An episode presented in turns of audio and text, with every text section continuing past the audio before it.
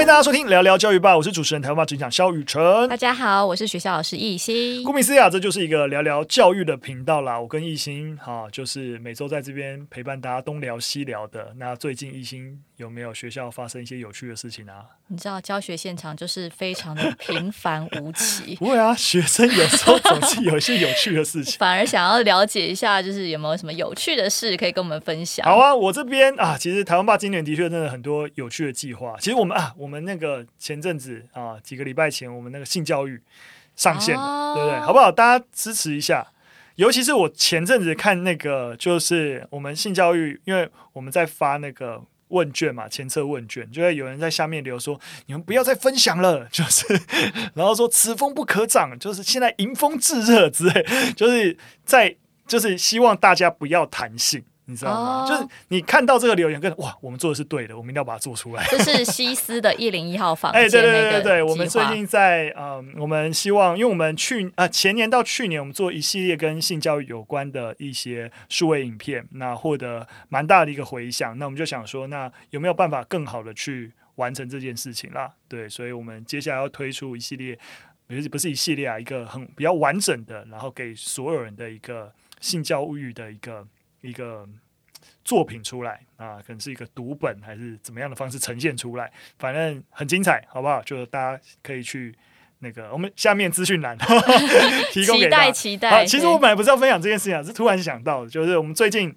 啊，团队啊，紧锣密鼓在做。我们上一集有聊到那个呃，那个亚裔的一些问题嘛。我们最近其实就在做一个亚洲的节目，因为我们其实经常在 Netflix 啊，或者是呃，主要在 Netflix 上面啊，过去在看的时候，看到一些很有很厉害的知识级知知识型的纪录片，然后就觉得哇，这样知识型纪录片其实台湾爸办得到。就是我们本来就做很多的一个知识知识型的影片，然后而且我们的呈现其实也都啊、怎么样，就是。高在 YouTube 频道上面是一个高的规格，所以其实成本很巨大，对啊，所以我们就一直在想，那我们能不能做出，然后在规格提高，能够在 Netflix 上面能够播出的知识纪录片？对，那我们最近在做一个呃，就是亚洲。的知识纪录片的拍了，那我们就是从呃，有广泛呃一些欧美对于亚裔或者亚洲人有了一些刻板印象出发，然后从解构这些刻板印象，然后带你认识真实的亚洲。我们节目名现在叫做“可以，这很亚洲 ”，That's action，对对对。哦，所以台湾吧要变成亚洲霸了吗？没有，我们要哎，也可以这样说。对，我们就希望就是台湾能够代表亚洲发声啊，这个样子，说一些大家对于亚洲的一些对对对对，没错，就是台湾如果要。被世界看到，不是说哦，台湾怎样怎样，然后大家要来认识我，不是，我们要有能够有一个参与世界的企图，就是哎、嗯，其实大家是要会认识亚洲的，就是想要，尤其是例如说要进入亚洲市场啊，或者全世界的范畴。那如果我们对于这个世界能够，我们也身为亚洲一份子，能够让世界更认识亚洲一个面貌，其实是蛮好的。对，那所以这个节目会谈到亚洲什么样的概念？呃，像我们现在拍了在做的就是那个，我们从呃上一集提到那个书呆子哦，所以就是因为我们对于亚洲的印象是哎戴着眼镜的书呆子，对对对对对对，我们就从一些刻板印象出发，例如说可能像。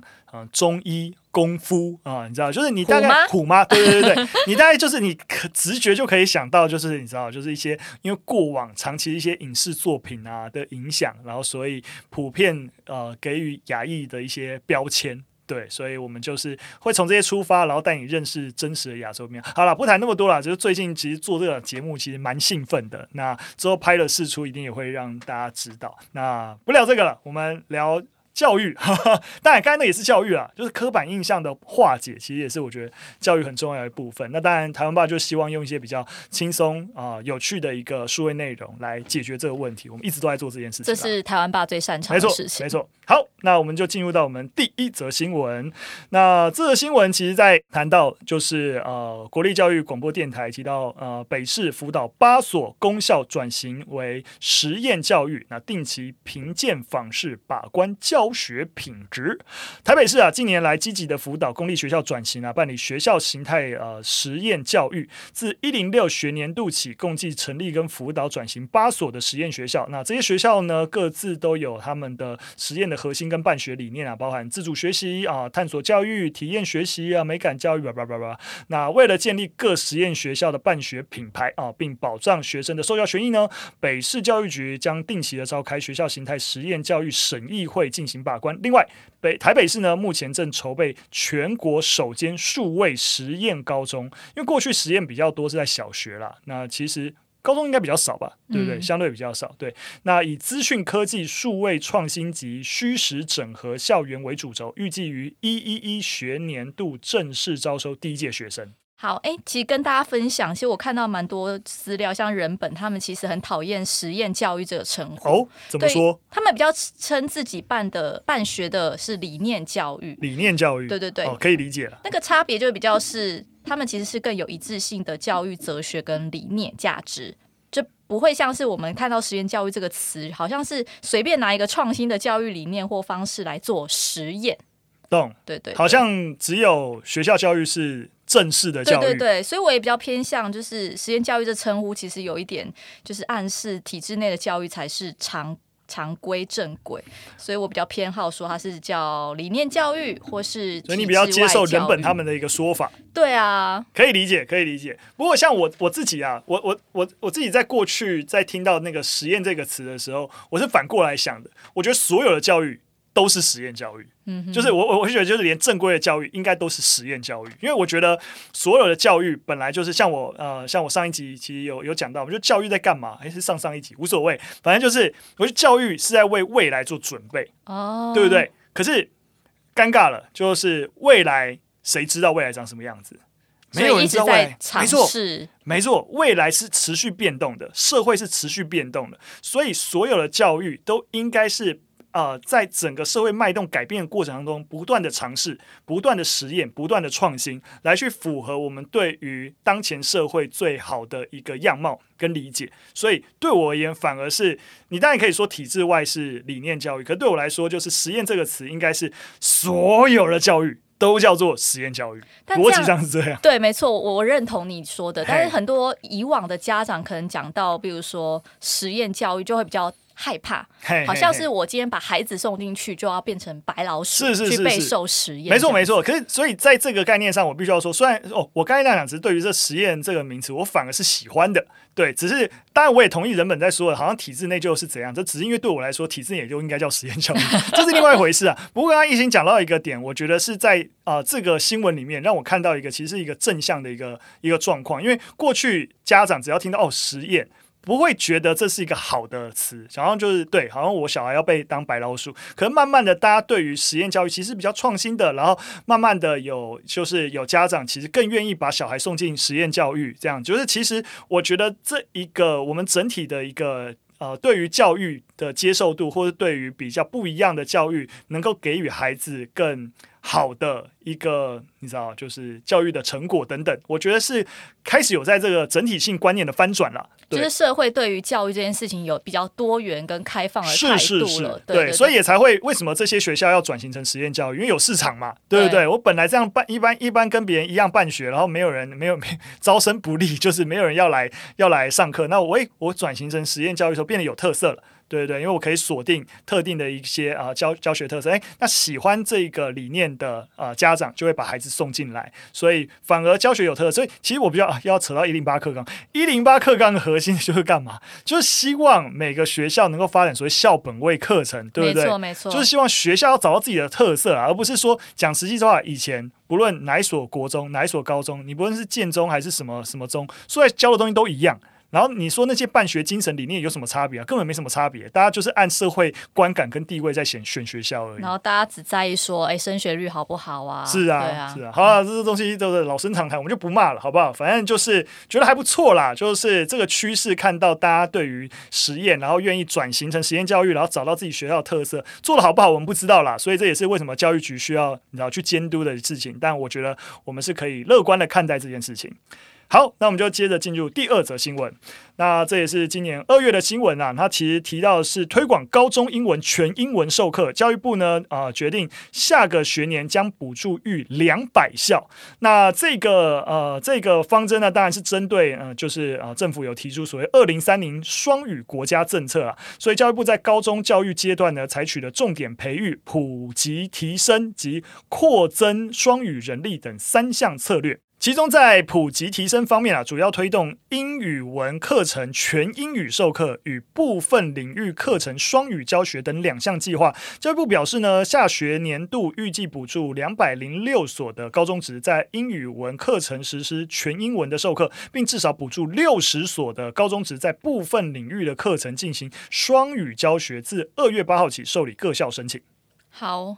我好悲观哦！哇，那概念起来很绕口啊。反正概念上就是英文要变得越来越重要，没错。这样说。然后为什么悲观？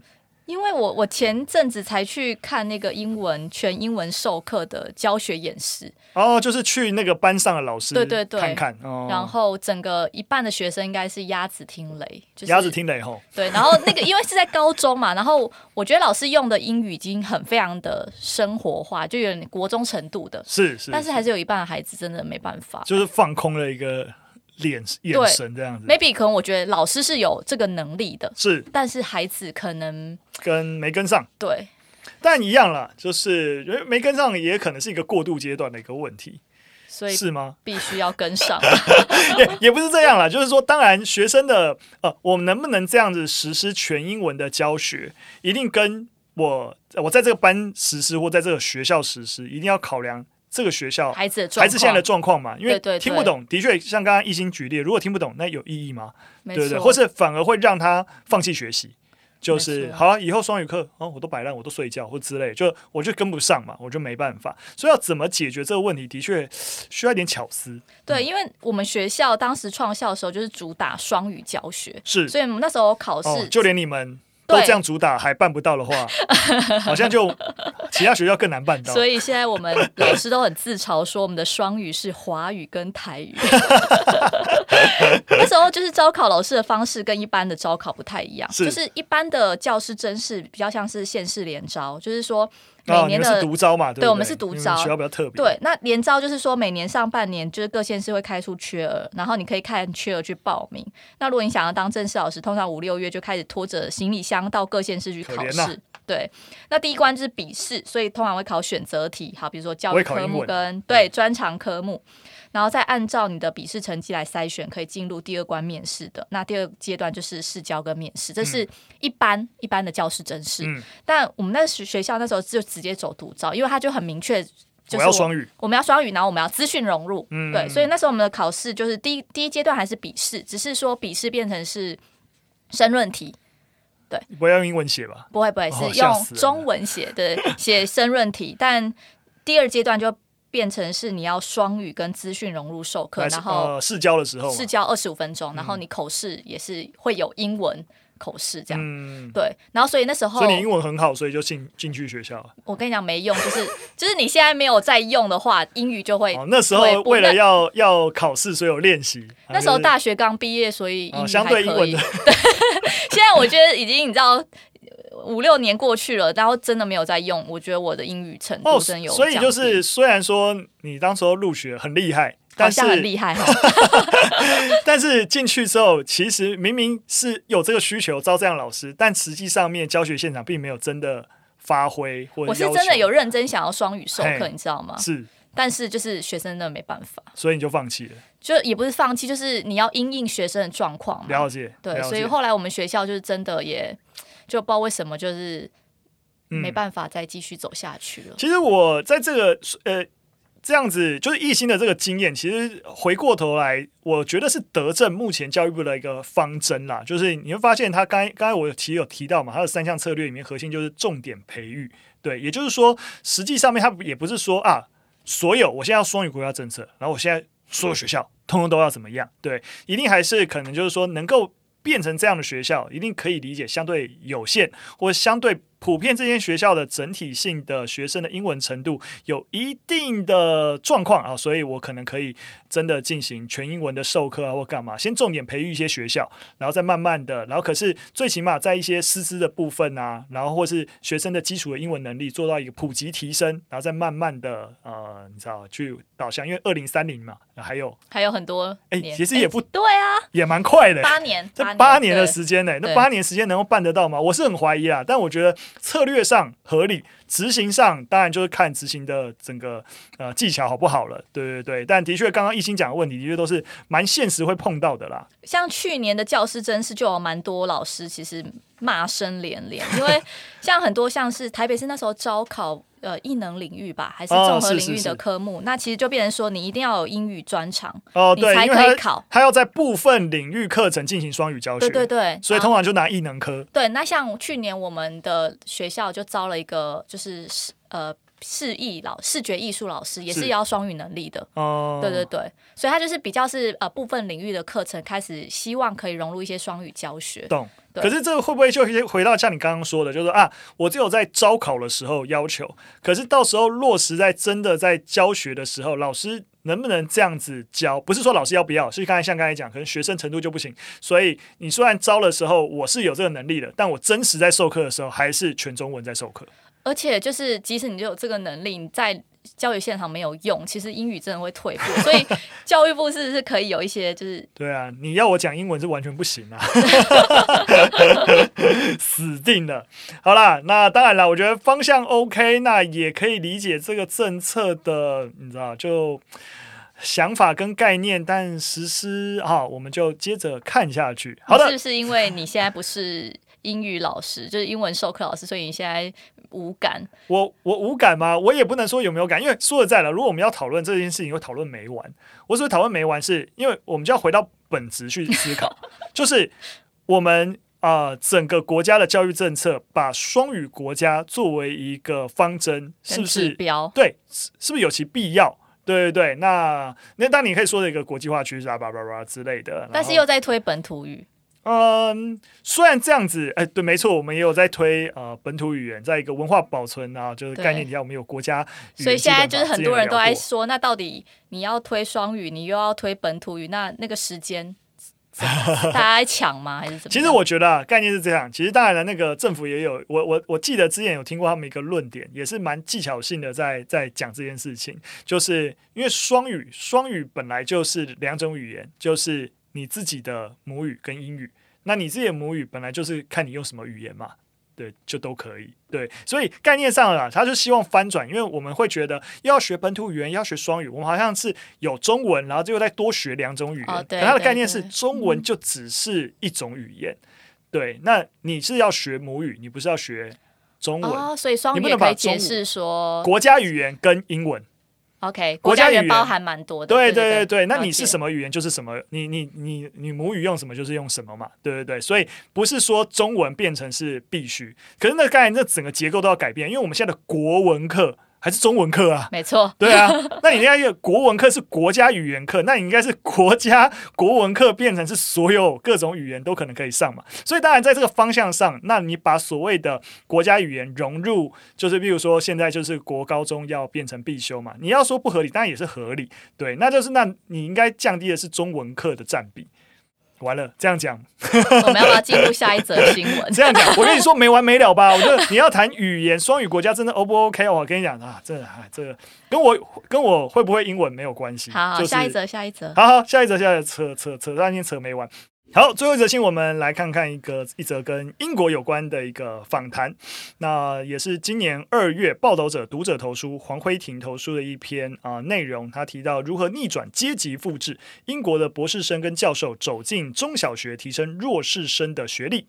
那呃，里面的内容提到，就是有两位英国老师啊，他发现教育不平等会导致社会阶级复制，而且长期而言对一个世代乃至于国家都是有负面影响。当然，这我们可以理解啦。所以重点是啊。呃要怎么改变这件事情呢？那他们其实，在二零一一年开始就创立了帮助弱势孩子迈向优质高等教育的非利组织 The Brilliant Club，提升啊，提倡升学体制里资源不平等的议题，更实际串联了大专院校以及中小学，把平日在大学里做研究的博士生、博士后研究员啊，以及教授，用兼职的方式媒合到中小学为弱势孩子服务。另外，也邀请有意将自己的研究领域介绍给中小学生的学员，共同设计的适合中小学程度的专题教材。参与的中小学也需要符合一定的弱势指标，并且表现出一定的学习动机。听起来不错哈？对，让我想到 TFT 哎、欸，哎、欸，很像，但但操作完全不一样啦，就是但是那个精神有点接近，对，想要在呃弱势或偏乡的地区，其实导入更多的一些资源资源进去，没错，对对对，其实蛮好的。不过说实在啊，我我对于这个以以整体来说，因为他一开始核心他在讲他的要做这件事的目的是呃社会阶级复制啊，教育不平等啊等等，但我觉得很多时候。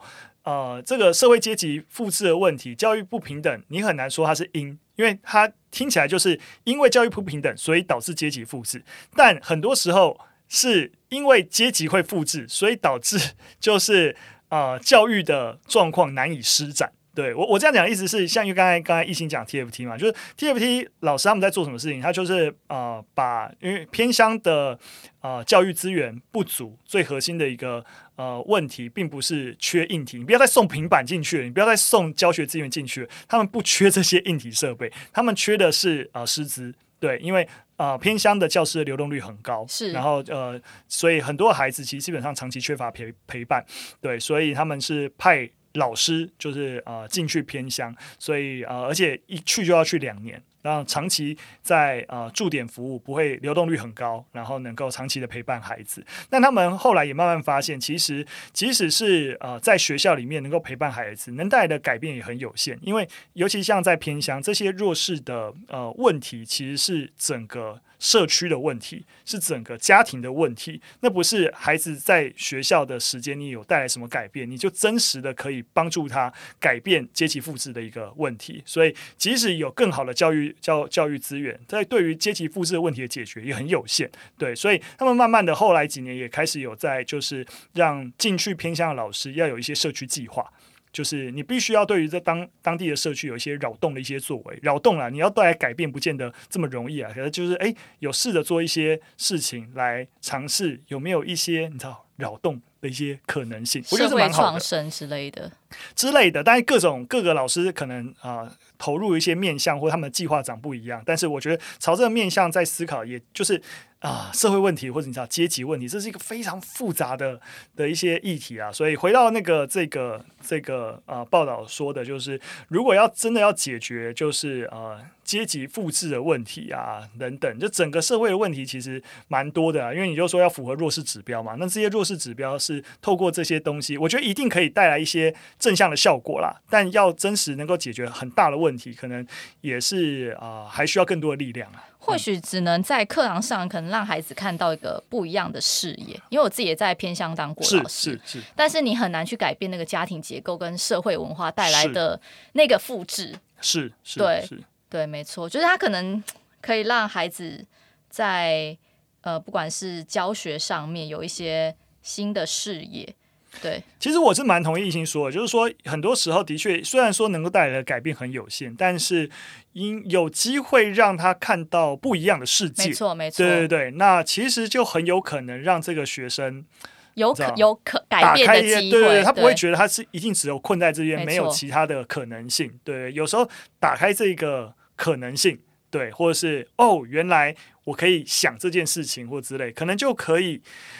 带来一些不一样的种子，埋进这些孩子的心中。我我也是，我完全是同意这件事情的，对啊。所以呃，虽然说我刚刚讲这这个带来的改变可能有其限制，但是有总比没有好，对不对？就是有这个想法，对对对对对，总是有人在做这件事情啦。对，所以我就觉得呃，其实的确很多投入教育的人，真的都有满腔的热血。跟呃，就是实现一些呃社会理想的一些一些气质，的确，但我们如何真的在实践过程当中，然后不断的修正，然后看到啊、呃、评估问题解决的一个状态，然后找到更有效的方法，我觉得这还是一个像我之前一直讲的，这就就是你知道一个点滴工程啊，就是我们慢慢慢慢的前进跟累积，然后看到它持续往好的方向前进。而且我觉得，就是真的教育这件事情，并不是真的只有在学校可以发生，嗯、就像这个这篇报道里面讲到，是一个非营利组织。是，其实我觉得任何人他只要有想要去投入教育，他就是可以被称为教育工作者。是，就像我现在离开学校，然后创业。担任盈利型公司的执行长，但我还是认为我自己是个教育工作者。因为你对教育是关注的，你也希望把资源投入在教育上。对啊，台湾爸做的事情本质都跟教育有关系。对对对，只是用不一样方法来操作而已。对，所以我第一个身份认同也是这个样子，嗯、哼哼觉得蛮好的。好了，那么最后有点鸡汤感啊。好了，非常谢谢大家的今天的收听啊！如果你想要接收到更多来自于我们教育内容，或者是找到一群可以一起聊聊教育的老师伙伴们，大家可以到节目的资讯栏去订阅我们的电子报，或者加入。我们的脸书聊聊教育吧，你只要搜寻聊聊教育吧，就可以找到我们的社团。那我们今天的节目都到这边喽，我们下次再见，拜拜，拜拜。